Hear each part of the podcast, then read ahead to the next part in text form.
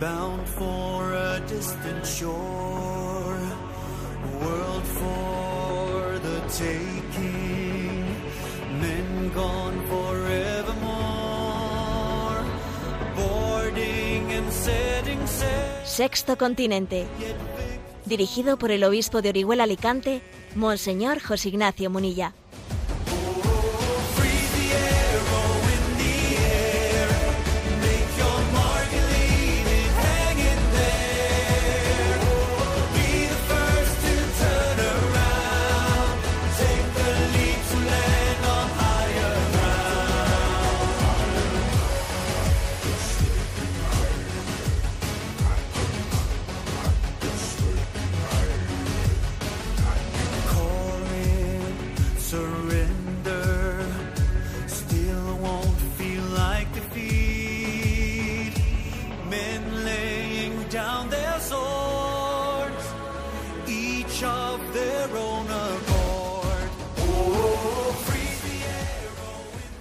Un cordial saludo a todos los oyentes de Radio María. Un día más, con la gracia del Señor, nos disponemos a realizar este programa radiofónico llamado Sexto Continente, que lunes y viernes de 8 a 9 de la mañana, una hora menos en las Islas Canarias, realizamos aquí en directo en Radio María España.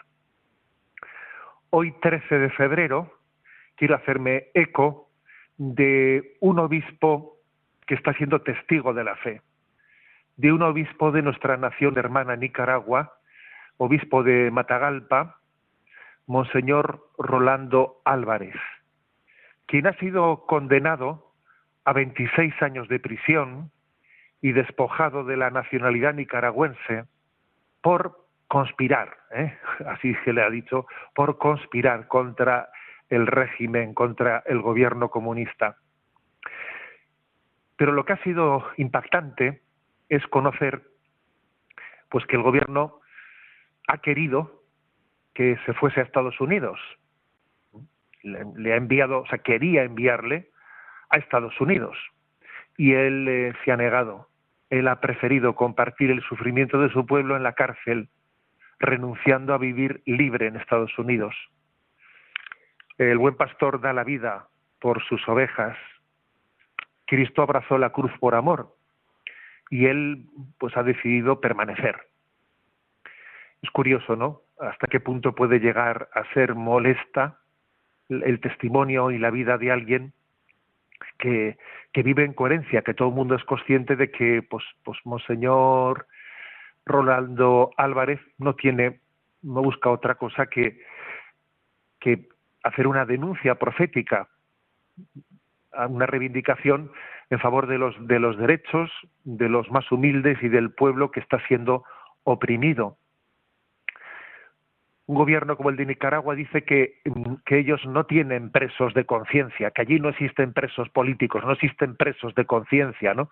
Y claro, para apoyarte a la afirmación, lo que hace es quitarle la ciudadanía, retirarle la ciudadanía a todos aquellos a los que condena por motivos de conciencia. Entonces, claro, como les ha retirado la ciudadanía, ya Nicaragua no tiene presos de conciencia, claro, porque han dejado de ser nicaragüenses porque tú les has retirado la ciudadanía. Pero aquí se han encontrado con un testigo de Jesucristo que está dispuesto a denunciar, a testimoniar ante la opinión pública la injusticia que está ocurriendo en algunos pueblos, como es el caso, ¿no?, de Nicaragua. El Señor le ha elegido como testigo para decir: yo prefiero, yo opto, yo no quiero ir a Estados Unidos a vivir libre, quiero quedarme en la cárcel con mi pueblo. Y ha sido introducido en una cárcel, en unas celdas en las que, bueno, pues las está compartiendo con multitud de presos de toda clase y condición. Habrá todo tipo de presos, y sabemos lo que es la guerra del desgaste, la guerra del desgaste, de intentarle pues a un hombre como Rolando Álvarez, intentar desgastarle en unas celdas multitudinarias llenas de presos. Muchísimos de ellos obviamente también estarán allí por motivos de haber tenido una degeneración grande en la vida, pues de robos, de hurtos, de violaciones, etcétera. Y vamos a ver cómo le desgastamos a este hombre. Vamos a ver cómo le minamos la moral, cómo finalmente le hacemos decir, me voy a Estados Unidos, me voy de aquí. Y claro, yo esta mañana cuando me levantaba para hacer este programa, pensaba, Monseñor Rolando ha pasado esta noche en la celda. Monseñor Rolando esta noche habrá tenido pues, que ser testigo de muchas cosas desagradables, ¿no? En una celda en esas condiciones. Y en el día tras día, y tendrá momentos de tentación, tendrá momentos de decir, bueno, pero no me estoy metiendo en un lío, pero no podía estar yo ahora en Estados Unidos, pero no, mi familia quizás no me estará diciendo, pero hay que arriesgar tanto, hay que, pues sí, sin embargo su conciencia se lo pide, está actuando en conciencia.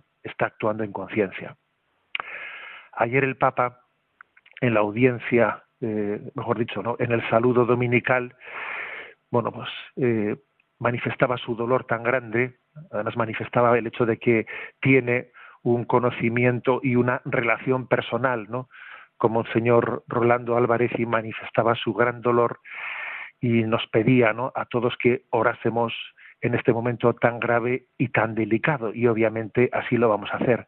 Pero aquí hay una lección para todos, ¿no?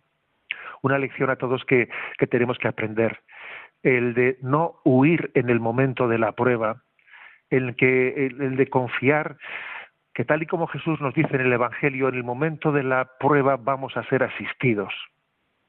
Yo también quiero dirigir una palabra a los sacerdotes y religiosos que en estos momentos no suelen estar, algunos de ellos están en una tentación de irse de estos países de persecución.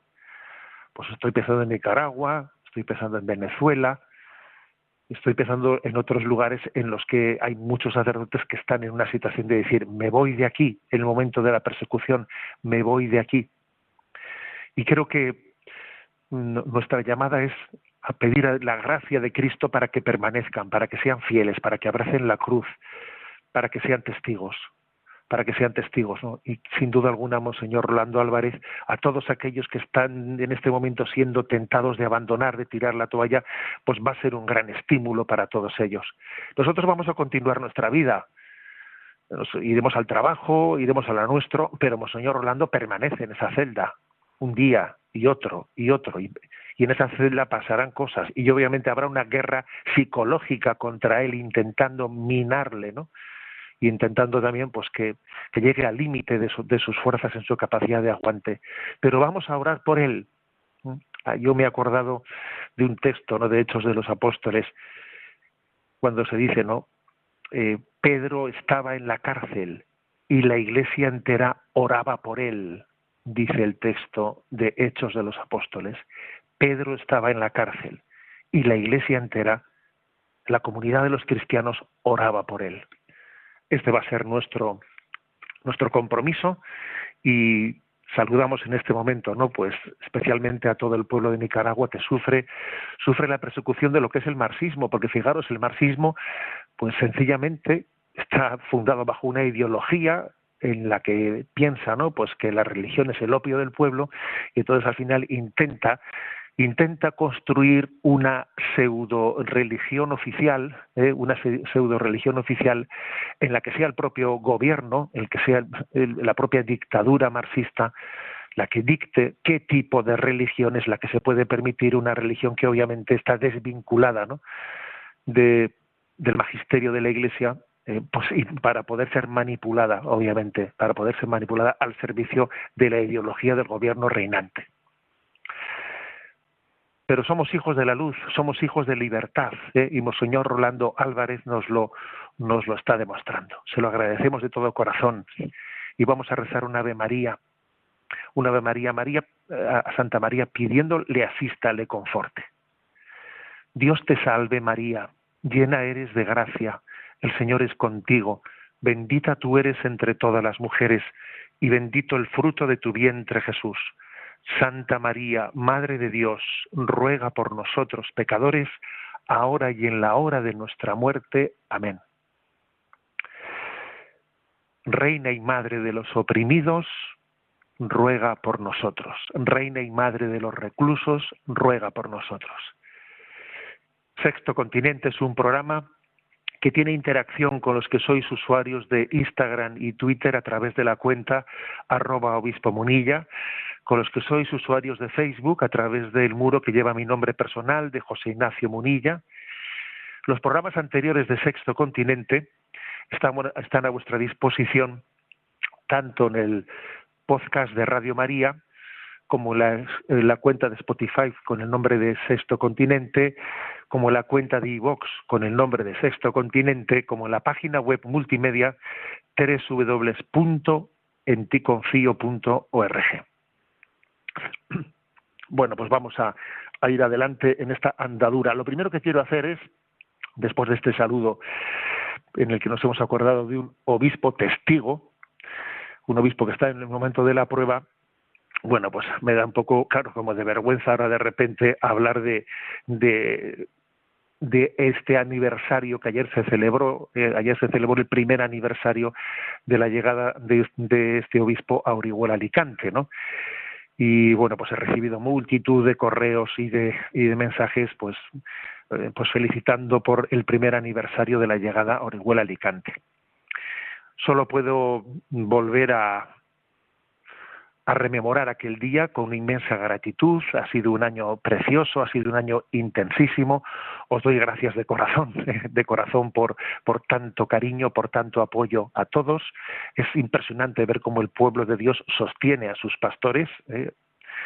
Y solamente puedo volver a repetir lo que dije en aquella homilía, ¿no? En aquella homilía del día de la entrada. Baila como si nadie te estuviese mirando. Ama como si nunca te hubiesen herido. Y trabaja como si no necesitases dinero. Yo creo que este triple mensaje que lancé aquel día, lo repito.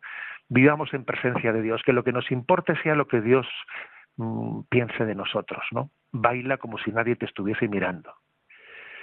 Y al mismo tiempo que todas las heridas que hayan podido acontecer en nuestra vida, que nos hayan dejado doloridos, que nos hayan dificultado el tener confianza para seguir luchando, seamos capaces de sanarlas, ¿no? Ama como si nunca te hubiesen herido. Y que vivamos nuestra vocación, pues nuestro trabajo, mejor dicho, con verdadera vocación, de una manera vocacionada, sabiendo que es la manera de la realización, que estamos haciendo presente el reino de Dios, en esas cosas que diariamente cada uno, Dios nos ha permitido hacer, lo que llevamos entre manos, ¿no? El reino de Dios ahí acontece, trabaja como si no necesitases dinero, ¿no? Gracias de todo corazón por todos los mensajes recibidos. Y ahora quiero andando en esta andadura de Sexto Continente, compartir dos noticias buenas. Bueno, buenas, por lo menos que dan signos de esperanza en medio de esta crisis cultural tan global que estamos padeciendo. De vez en cuando, pues van surgiendo algunas pequeñas luces, Pues sí, el mal sigue adelante en su andadura, pero también el mundo de vez en cuando, viendo el rostro del mal, se asusta y da algún paso en el sentido contrario, Entonces comento dos noticias, que esta semana también se ha hecho eco de ellas en Religión en Libertad, y creo que son indicativas, ¿no? Mientras que aquí en España estamos a punto de aprobar la famosa ley trans, ¿no? Con todo lo que esto está suponiendo, ¿no? De generar una especie de pandemia de disforia de género de niños y niñas, especialmente niñas, pues que de repente dicen que no son niñas, que son niños y viceversa, ¿no? Pues ha habido un país que es Suecia, que es un país muy emblemático porque fue el primer país históricamente, ¿no?, en introducir, en legalizar, ¿no?, pues la transición de la identidad sexual. Y entonces Suecia ha tomado la decisión de rectificar su política. Cuando nosotros estamos a punto de aprobar la ley trans, resulta que Suecia, el país pionero, toma la decisión de rectificarlo. Porque, claro, porque ha visto el desastre al que se está precipitando, ¿no? Entonces, ha dicho, por prudencia, ha prohibido la hormonación en menores de edad, ¿no? han visto cómo los trastornos derivados de todo esto se han disparado de forma alarmante, ¿no? En 5 años, 17.300, ¿no?, pues adolescentes necesitaron atención especializada.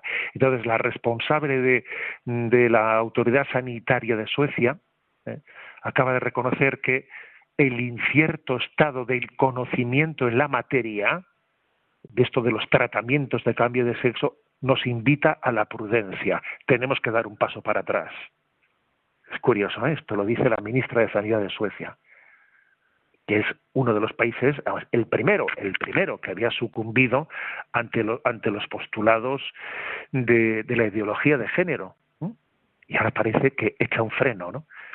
Porque dice que aquí, claro, el déficit de atención, el autismo, los problemas de alimentación, que si las anorexias, que si la bulimia, los suicidios, un sinfín de desórdenes psicológicos están asociados a este tipo de tratamientos. Entonces dice, a ver, ¿qué? ¿Sabemos lo que estamos haciendo aquí? O sea, aquí sabemos lo que estamos haciendo cuando resulta que ven que todos esos 17.000 y pico casos que están tratando tienen mezclado autismo, problemas de anorexia, suicidio, intentos de suicidio, déficit de atención. Sabemos, dice, pero sí, la frase de la ministra de Suecia es muy interesante, dice, el incierto estado de conocimiento en la materia, o sea que hemos entrado ahí como un elefante en una cacharrería sin tener ni idea de lo que estamos haciendo, hormonando a los niños y pretendiendo cambiarles de sexo, vamos. Entonces dice, tenemos que dar un paso atrás, ¿no? Entonces ellos han visto, primero, el aumento exponencial de casos que se está produciendo. Que resulta que en 5 años ha habido un aumento del 1000%. A ver, un aumento del 1000% de casos. Entonces, claro, ellos dicen, ¿esto que es una pandemia o qué? Un aumento de esa disforia de género, ¿no?, diagnosticada, que ahora, por cierto, tiene como principal protagonista a la mujer. Si antes la mayoría de la transexualidad, ¿no?, era de hombres que se identificaba como mujeres, en la actualidad son mujeres las que quieren cambiar de sexo, principalmente entre 13 y 17 años, ¿no? Entonces, es una noticia, ¿eh? Es una noticia. Fijaros, en España, ¿con qué garantías vamos a poner en marcha una ley trans en la que el propio gobierno ha quedado patente, ¿no?, que no cree lo que va a aprobar, pero que tiene que aprobarlo porque si no, pues el partido con el que forma coalición de gobierno y que le está sosteniendo, pues no le apoya y no es capaz de continuar en el poder? O sea, ¿cómo es posible, no?, que un gobierno, actuando incluso en contra de su propia conciencia, viendo como un país como Suecia, que fue el pionero, se echa para atrás, nosotros acabamos aprobando, ¿no?, todo apunta obviamente a que vamos a acabar aprobando una ley sabiendo que estamos introduciendo a los más débiles, a las familias con más problemas, les estamos introduciendo en un túnel negro que obviamente les va a conducir a la infelicidad. Todo eso, obviamente, pues para mantenerse en el poder. Bueno, eso ha sido una noticia, la noticia de Suecia, que ha sido interesante, ¿eh? Otra noticia buena, el hecho de que en Francia se ha hecho público que el gobierno va a tomar, pues, va a implementar un sistema decidido para que los menores no tengan acceso a la pornografía. Se proponen implementar un sistema de verificación para que los menores no puedan acceder a las webs con contenido sexual explícito, ¿eh? Quieren implementar una especie de sistema de identificación digital, ¿eh? Supone que hay que descargarse una aplicación, ¿eh?, cada uno en su sistema informático, en el móvil o donde fuere, ¿no? Un sistema informático en el que se tiene que certificar la mayoría de edad. Y cuando un usuario quiere entrar en una página pornográfica se le pedirá una clave, ¿eh?, tal y como ocurre ahora para realizar operaciones bancarias, ¿eh? De alguna manera es un sistema similar al de las operaciones bancarias. Es un sistema que tiene que ser validado por la Comisión Europea y por el Consejo de Estado francés, y para llevar a la práctica el proyecto se va a necesitar de la colaboración de los operadores telefónicos y de Internet, ¿eh?, que disponen de los datos de todos los clientes, ¿no? Porque, claro, los filtros actuales para acceder a las páginas son puramente simbólicos. A menudo se exige apretar un botón en el que el internauta dice que es mayor de edad y ya está. Y, claro, no hay posibilidad alguna de verificarlo, ¿no? Entonces, lo interesante es ver cómo en un país hiperliberal, ¿no?, como en Francia, aquí también están viendo las orejitas al lobo. Y en septiembre del año pasado... en septiembre del 2022, 4 senadoras de distintos partidos políticos, que esto es muy interesante, 4 senadoras, cada una de un partido político distinto, pues pidieron combatir al máximo la industria pornográfica, porque claro, constataban hasta qué punto está siendo dañina, ¿no? Y entonces, bueno, parece que alguien empieza a pensar, También en otros lugares, como por ejemplo en Estados Unidos, en Luisiana, pues en enero de este año, del 2023, se ha obligado también como a presentar un documento, estilo como si fuese el carnet de conducir, para comprobar la edad en estos accesos. Y también en Arkansas, Mississippi o Utah se están estudiando medidas similares. Claro que yo también voy a decir una cosa, pensar que el problema de la pornografía es un problema que se limita al uso de los menores es algo absurdo, ¿eh? Lo que es malo para los menores es malo para los adultos, es malo para los adultos, eso tengo yo bien claro. Y la autoridad moral que podemos tener ante los menores es el testimonio de los mayores. Eso vaya por delante, ¿no? Yo recuerdo una anécdota, si me permitís, ¿no?, una pequeña digresión. Recuerdo una anécdota de, no sé si de niñez o de adolescencia, bueno, por aquellos años, ¿no?, en los que en alguna ocasión, pues pasando un fin de semana en la casa de algunos conocidos, entonces os acordaréis todos los que somos ya mayorcitos, ¿no?, nos acordamos de lo que eran los rombos de la televisión. Y recuerdo que cuando estaba en casa, pues de algunos conocidos, y venía, pues alguna película que tenía rombos, entonces los mayores de la casa allí nos decían a los pequeños, a ver, a la cama todos. Y allí nos íbamos a la cama y los mayores se quedaban allí viendo la película. Y claro, tú te ibas diciendo, bueno, tú dices que es malo y ahí te quedas tú.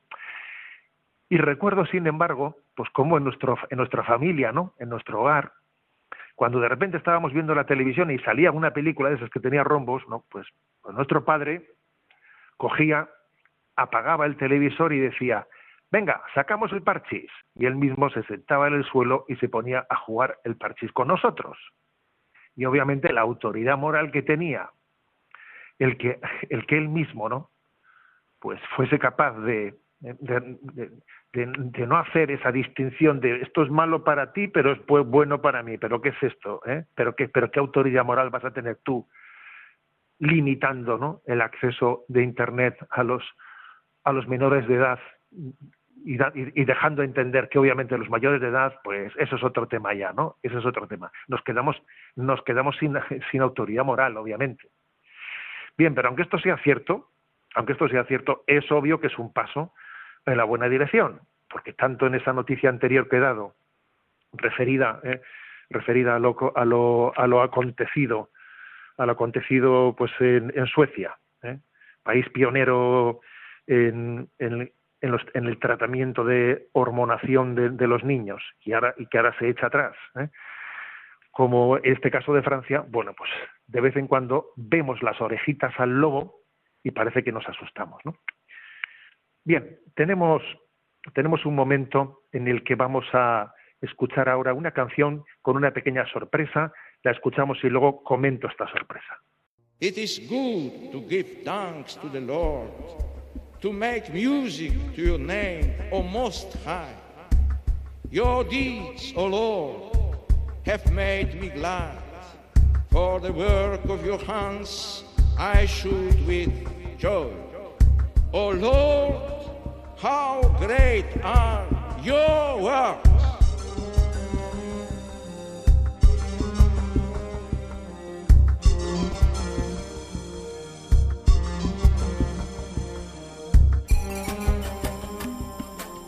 Yo soy soy la luz del mundo. El que me sigue, dice el Señor, tendrá la luz de la vida.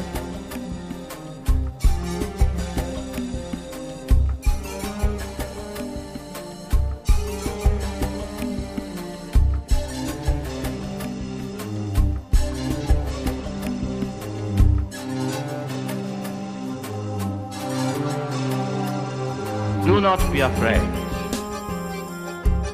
Do not be satisfied with mediocrity. Put out into the deep and let down your nets for a catch.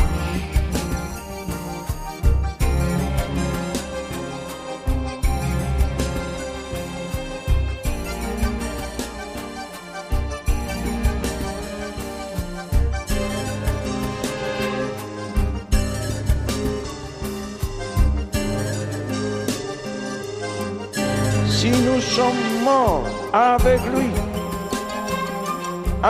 lui nous vivrons. Si nous supportons l'épreuve, avec lui nous régnerons. Si nous le rejetons, lui aussi nous rejettera. Antes que naciesen los montes, o fuera engendrado el orbe de la tierra, desde siempre y por siempre, tú eres Dios. Tú reduces al hombre a polvo, diciendo, retornad hijos de Adán. 1000 años en tu presencia son un ayer que pasó. Una vela nocturna.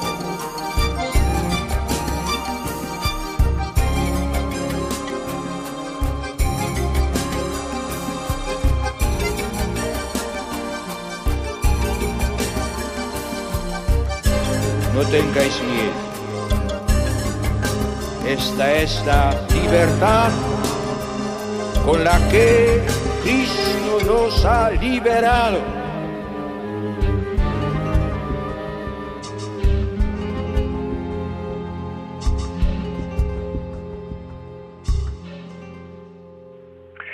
Bueno, pues esa sorpresa, como habéis adivinado todos a buen seguro, es que esa voz es la voz de San Juan Pablo II, de algunas producciones musicales que se hicieron cogiendo cortes suyos, y esta en concreto tiene el nombre de Cristo es liberación.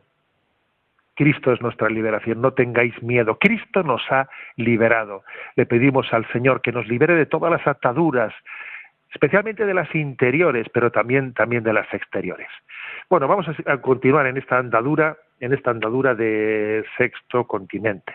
Sabéis que hay un correo electrónico habilitado que es sextocontinente@radiomaria.es, al que podéis hacer llegar vuestras preguntas. Vamos a tener también un momento ahora para atención de esas preguntas, aunque sea, vamos hoy a coger a dos de ellas, Desde la emisora nos las van a presentar. Buenos días. Muy buenos días. La primera pregunta es de Manuel Antonio, de Cádiz, que dice, en torno al debate del aborto, en estos días circulan en redes sociales algunos vídeos y mensajes del tenor que le expongo a continuación. Por ejemplo, el político Gabriel Rufián, defendiendo el supuesto derecho a abortar, dijo en sede parlamentaria que los derechos no obligan, los derechos no son deberes, el derecho a abortar no te obliga a abortar, por lo tanto, que cada uno haga lo que quiera hacer y le respete a otros lo que vayan a hacer. Termina diciendo en su mensaje, los derechos no obligan, son las derechas las que obligan.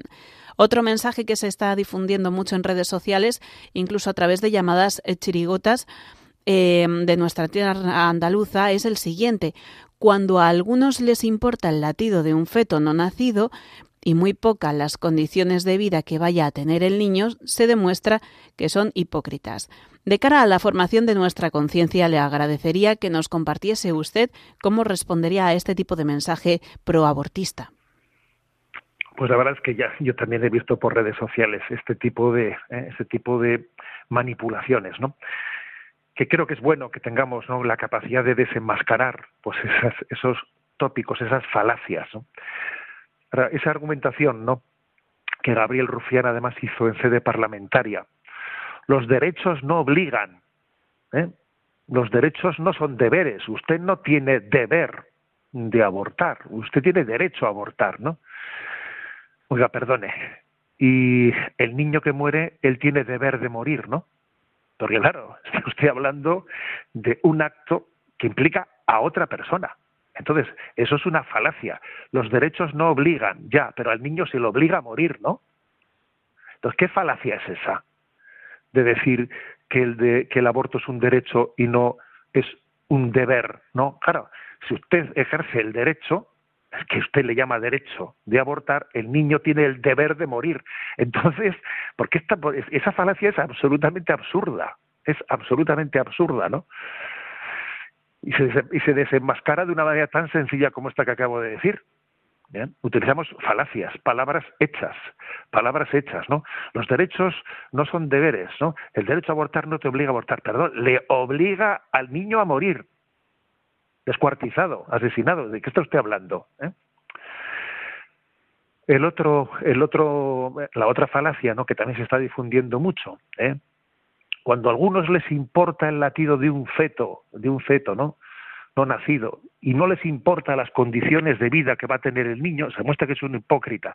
Para empezar, el origen de ese argumentario es también un origen mentiroso, porque en esa famosa proposición que se iba a hacer en Castilla y León, ¿no?, en ese protocolo de ofrecerle a las mujeres que se acercaban o que manifestaban su intencionalidad o duda, ¿no?, de si iban a abortar, para ofrecerles una alternativa, no solo se les ofrecía la alternativa de escuchar los latidos o de ver la radiografía, sino que se les ofrecía ayudas concretas y materiales para poder educar al niño. Por ejemplo, se les ofrecía poder tener guarderías gratuitas. Por ejemplo, se les ofrecía poder tener asistencia psicológica. Se les ofrecía determinadas ayudas sociales para poder llevar adelante, pues, la infancia de un niño. Luego, eso de que a los que les importa el latido del corazón de un feto, pero no les importa lo que luego pasa en su vida, nace de una mentira, ¿eh? Y además yo les recordaría, a quienes utilizan esa falacia, que la batalla que la Iglesia Católica lleva adelante contra el aborto, pues, manifestando una y mil veces, ¿no?, que es una atrocidad, que no nos podemos acostumbrar a ella, de que millones de niños sean destrozados, ¿no? Al mismo tiempo, la Iglesia la lleva adelante, pues, con toda una acción asistencial y benéfica en el mundo, especialmente pues hacia los más pobres y hacia los más desfavorecidos, por ejemplo, ¿no? En los datos últimos del último año, la Iglesia Católica sostiene en el mundo, pues, algo así como 5.378 hospitales, 18.088 dispensarios, 521 leproserías, 15.448 casas para ancianos. Atento a esto: 9.376 orfanatos, 11.555 jardines de infancia, 33.146 centros de educación, etcétera, instituciones de otro tipo. Entonces, ¿a dónde va esa argumentación de decir a los que les importa el latido del corazón, pero luego no les importa el niño cómo vaya a ser educado en el futuro? ¿Cómo es posible que nos traguemos esas falacias, ¿no?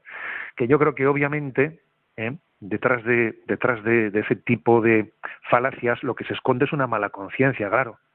Lo que se esconde es una mala conciencia porque, claro, cuando tenemos nuestra conciencia, de alguna manera la tenemos salpicada con la sangre inocente de los niños inocentes, entonces necesitamos, claro, pues ponernos a la defensiva, una de dos: o uno se convierte o se pone a la defensiva, pues eso, como a San Juan Bautista, ¿no? Pues pidiendo la cabeza de Juan Bautista porque tú no aguantas que ese te haya recordado lo que está mal, y entonces que me den en una bandeja la cabeza de Juan Bautista. Pero obviamente, pues esos argumentarios, ¿no?, de los que nos habla Manuel Antonio de Cádiz son, pues, unas falacias. Adelante con la siguiente pregunta. Otro oyente que escribe desde Colombia dice: soy Alejandra y quisiera hablarle de una pregunta puntual. ¿Qué diferencia hay entre la inhabitación de Dios en el alma y su presencia en la misma cuando se recibe en la Eucaristía?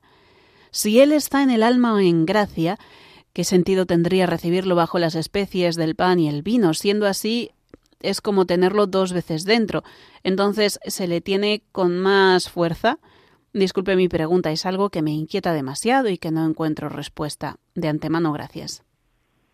Vamos a ver, yo creo que hay el problema de fondo por el que el oyente se arma pues un pequeño lío, es el de decir, a ver, si yo le tengo a Dios aquí ya, ¿cómo voy a por el otro? No, entonces le voy a tener dos veces a Dios. A ver, no se trata de que yo tenga a Dios.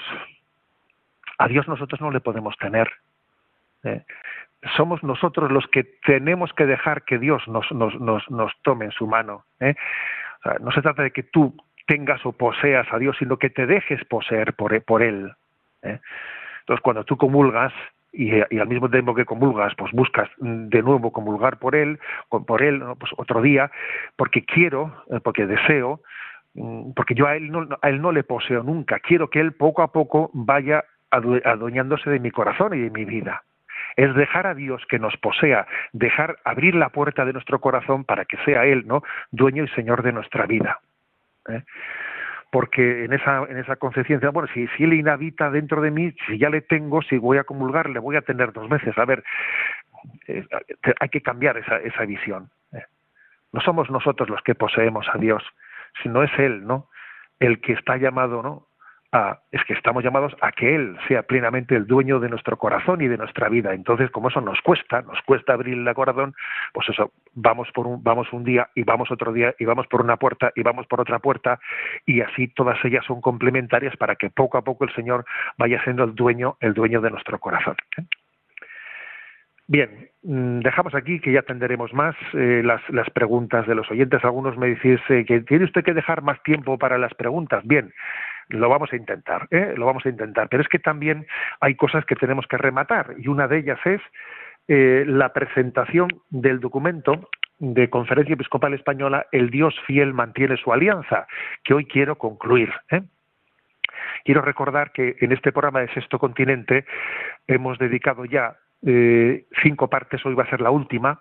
Hemos dedicado 6 sesiones a presentar el contenido de este, el contenido del documento El Dios fiel mantiene su alianza, un documento en el que los obispos de España pues hemos querido dar instrumentos de reflexión sobre la gran crisis que padecemos en torno a la concepción de persona, sociedad, familia, y también dar como unas grandes intuiciones sobre cuáles son nuestras propuestas. O sea, tener capacidad de ser conscientes de la crisis en la que estamos y darnos también las intuiciones de cuáles tienen que ser nuestras propuestas, ¿no?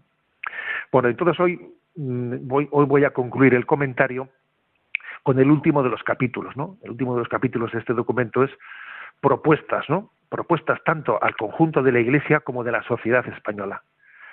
En primer lugar, a ver, frente a esta crisis, que habéis escuchado muchas veces esta palabra, ¿no?, de la desvinculación. Si algún diagnóstico tiene este documento, es este: desvinculación. Estamos desvinculados. El hombre se ha desvinculado de la alianza con Dios. Nos hemos aislado de Dios, y al aislarnos de Dios nos hemos convertido en individuos solitarios, ¿no?, perfectamente manipulables por las ideologías. Entonces, nuestra gran propuesta es volver al Dios trino y uno, volver a descubrir al Dios comunión, que es Padre, Hijo y Espíritu Santo, que hace nuevas todas las cosas y que ha hecho alianza con nosotros. Esta es nuestra gran propuesta. Frente a la desvinculación, alianza. Claramente, hay que descubrir nuestra alianza, porque alianza con Dios, alianza entre nosotros, alianza con cada uno, con la vocación concreta en la que vive. Por ejemplo, pues en mi caso, el sacerdocio, ¿no? A ver, cada uno tiene que descubrir la alianza en la que Dios le ha pensado, que forma parte de la forma concreta en la que Dios ha pensado en ti. En segundo lugar, ¿no?, como comunidad que reza el Padre Nuestro, queremos cultivar la fraternidad y la amistad. Sí, creemos en que existe un camino conjunto. Creemos que Dios nos ha puesto en una sociedad en la que, aunque a pesar de que nos dan ganas a veces, ¿no?, porque la tentación es la de aislarte, viendo cómo se pierde el rumbo, no, señor, tenemos una dimensión social y queremos cultivar la fraternidad y la amistad con las personas y no encerrarnos y no aislarnos. No, porque Dios nos ha dado una vocación de fraternidad entre nosotros. Es que, señor obispo, eso es muy peligroso. En este mundo más vale aislarte y... No, eso es una tentación. Yo, como no me fío de nadie, voy a fiarme únicamente de Dios. No, ese silogismo es falso. Si no te fías de nadie, no te vas a fiar tampoco de Dios. O sea, la confianza en Dios nos tiene que llevar también a la confianza en las personas, a cultivar la fraternidad, a cultivar la amistad. Es una tentación la del aislacionismo ante el ambiente hostil. Entonces, en tercer lugar, la fe en Dios convoca a nuestra razón, tenemos un entendimiento, tenemos una razón, a buscar la verdad permanentemente. Tenemos que ser buscadores de la verdad. Reflexionar, como intentamos hacer en este programa, ¿no? Reflexionar, razones, a ver, estas falacias, cómo las respondemos, lo otro, tal. O sea, hay que utilizar bien la razón, porque nos tenemos que liberar de la amenaza del emotivismo y del utilitarismo. Existen, pues, hoy en día un emotivismo, ¿no? Es una manipulación. Pues, por ejemplo, ese argumento que acabamos de responder, ¿no? Claro, y tal, aquí, qué hipócritas son los que les importa el latido del corazón de un feto, y luego no les importa lo que les pase a los niños que han nacido. A ver, eso es una manipulación emotivista que no está ejerciendo la razón con datos, con rectitud. Creemos que esa capacidad racional que Dios nos ha dado nos permite el diálogo. Sin la razón, el diálogo se reduce a lucha, a estrategias de poder, a confrontación de sentimientos, a argumentos manipulantes, ¿no? Pues como acabamos también de hablar de ese tema. Y por tanto es imprescindible superar la dialéctica de los contrarios, del enfrentamiento, de la encrespación, de todo eso que se ve por Twitter, etcétera, ¿no? O sea, esa dialéctica de enfrentación, eso que a veces se ve, pues, en las intervenciones parlamentarias, que eso es ir a y tú más y yo no sé qué, y a ver cómo busco una frase pues ingeniosa para dejarte en ridículo a ti, y tú buscas otra frase ingeniosa y te dejo en ridículo a ti. A ver, no estamos buscando la verdad. Por cierto, que en el Evangelio de hoy, de este lunes, es curioso porque dice que un grupo de fariseos fueron ante Jesús y entonces estaban discutiendo con él, ¿no? Y le piden que haga un signo, un milagro. Y dice, Jesús, dando un profundo suspiro, como diciendo, mira, ya me tenéis harto, pero dando un profundo... O sea, Jesús sufre, ¿no?, cuando ve que no se está buscando la verdad, que lo que se está buscando es a ver si te pillo, a ver si yo quedo por encima, a ver si te dejo en ridículo, ¿no?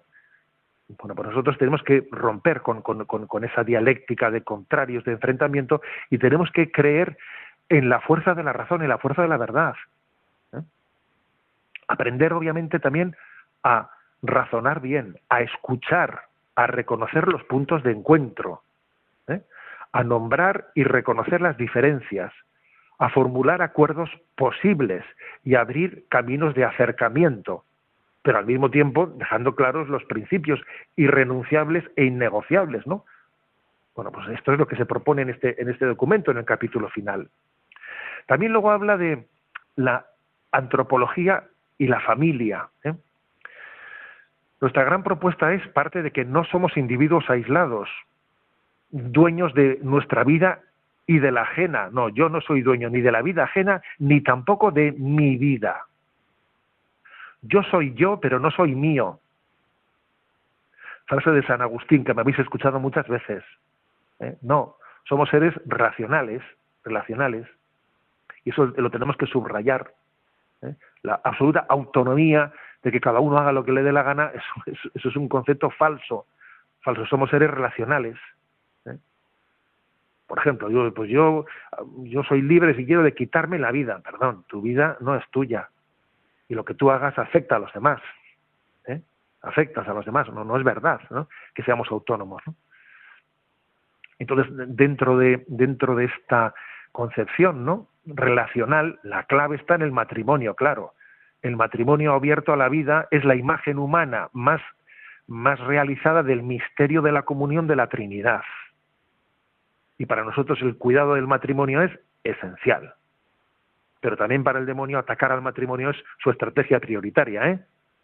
O sea, el matrimonio abierto a la vida es la imagen humana más cercana al misterio de la Trinidad. Eso tiene que ser para nosotros lo esencial.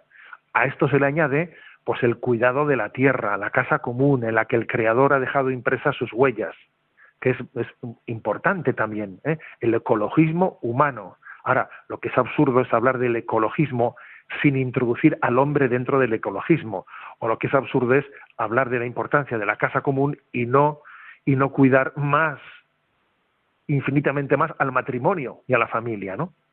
Estar cuidando, ¿no?, lo sorprendente es que ahora los animales o la flora, la fauna y la flora vayan a tener más cuidado que los niños, ¿eh?, o que los seres humanos, ¿no?, concebidos y no nacidos. Y en esta apuesta que propone el documento en este capítulo final, se habla también especialmente de la crisis demográfica, que obviamente la crisis demográfica posiblemente es lo más gordo, ¿eh?, lo más gordo que está ocurriendo, ¿eh? Entonces aquí hemos dejado, ¿no?, de pensar en las próximas generaciones y hemos cambiado eso por las próximas elecciones. Aquí los políticos piensan en las próximas elecciones, no piensan en las próximas generaciones. Entonces, claro, si a esto le añades esta cultura de la desvinculación, ¿no?, en la que cada uno de alguna manera pues piensa en lo mío y punto, pues ha generado una crisis demográfica tremenda, que tiene que ser abordada en su raíz, en sus causas culturales, religiosas, como también en otras razones también más fácticas, como por ejemplo las condiciones laborales, la vivienda y otras circunstancias. El tema de la crisis demográfica, dice este documento, debiera ser el tema estrella en las políticas sociales. Y no lo está haciendo, fíjate, o sea, resulta que estamos proponiendo más aborto, en un momento en el que, o sea, nos estamos suicidando, estamos haciendo el harakiri de Occidente. Se añade también, ¿no?, en este capítulo final, en estas propuestas, ¿no?, a ver, aquí hay asuntos prioritarios para el bien común, ¿no?, aparte de esa crisis demográfica a la que me he referido. Y una es, redundando un poco más en ello, la necesaria reformulación del estado del bienestar, que tiene que hacerse en clave familiar y no individual. O sea, el estado del bienestar tiene que estar hecho en clave familiar y no individual. Nada de, por Dios, te doy un cheque cultural, ¿eh?, de 200, 400 euros, de 1.000 euros, para que tu chaval te lo gaste. A ver, eso es una manipulación tremenda. El estado del bienestar tiene que apoyar a la familia y no al individuo para que se desvincule un poco más de su familia. Entonces, esto es una, o sea, clave familiar en el estado del bienestar. Clave familiar y no clave individual. Otra propuesta que se hace aquí, el cuidado de la dignidad del trabajo, que especialmente para los más jóvenes es básico, ¿no?, porque estamos hartos de ver puestos de empleo basura. Y además, fijaros, ¿no?, se ha cambiado el concepto de puesto de trabajo por el de empleo, Ya no se dice tú qué trabajo tienes, sino qué empleo tienes, ¿no? Que en el fondo el empleo es, bueno, pues uno tiene un empleo que no tiene nada que ver para lo que se ha capacitado y que nos empleamos transitoriamente en esto, en lo otro, ahora de repente, pues, o sea, los empleos tienen muy poco que ver, ¿eh?, con la vocación al trabajo, sino que me empleo en esto, luego cambio completamente el otro, me agarro cualquier cosa, pues porque estamos en un tipo de fórmula laboral que es de empleo basura. Cada vez hay, digamos, menos conciencia de mi vocación al trabajo, cuáles son mis talentos para realizar una vocación determinada, y me agarro en cada momento a un empleo. Claro, pues como no hay, como no estamos cuidando, ¿no?, la vocación laboral, pues la estamos sustituyendo pues por unos empleos transitorios, en los que no hay aspecto vocacional alguno, sino dame al final un sobre, que es una miseria, por cierto, y ya buscaré y cambiaré de empleo, y nunca descubriré mi vocación, mi carisma, de cómo transformar el mundo en este tipo de trabajo o en el otro, ¿no? Otro tema prioritario, pues dice aquí, una nación abierta a la comunidad de naciones que reciben inmigrantes con responsabilidad. Tenemos que ser, ¿no?, dice este documento, una nación abierta a la comunidad de naciones que recibamos inmigrantes de forma responsable. De forma responsable, obviamente. Un gobierno tiene que buscar pues fórmulas, ¿no?, de recibirlos responsablemente, pero tener una conciencia de que somos una comunidad entre otras comunidades, ¿no?, y tenemos una unidad de destino también junto con los demás. Nosotros hemos sido inmigrantes también. Luego, esta conciencia de que somos una comunidad en medio de otras comunidades hermanas es importante. Que esto no quita para que tenga que haber responsabilidad en las políticas inmigratorias, pero nada de soy yo y luego los demás, ¿no? No, esa concepción de America first, ¿no?, que a veces se suele escuchar, no, primero América y luego el resto, no, casi cada uno dice esa palabra, el mundo obviamente pues está conducido al choque. Y una cosa que este documento insiste varias veces es que el tema de la cooperación internacional es básico para poder hacer posible el derecho de todos al progreso en su país. Porque claro, si existiese un compromiso más serio de cooperación internacional, en los flujos migratorios que se están produciendo pues de una manera descontrolada no acontecerían, porque esas personas tendrían en sus lugares de origen posibilidades que no están teniendo, ¿no? Bueno, el tiempo nos va para adelante y termino diciendo, voy a leer el último párrafo, ¿no?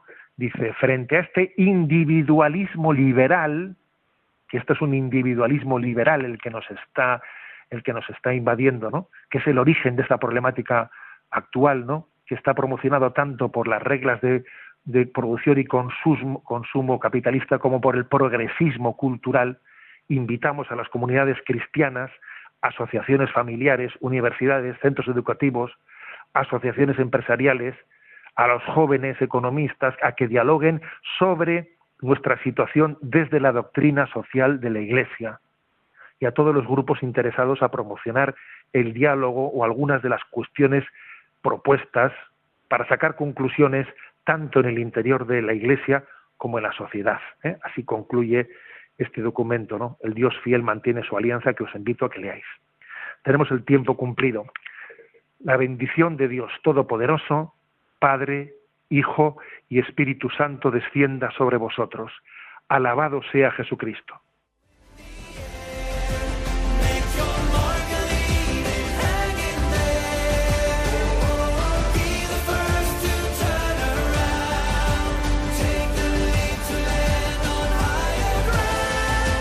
Finaliza en Radio María, Sexto Continente, dirigido por el obispo de Orihuela Alicante, Monseñor José Ignacio Munilla.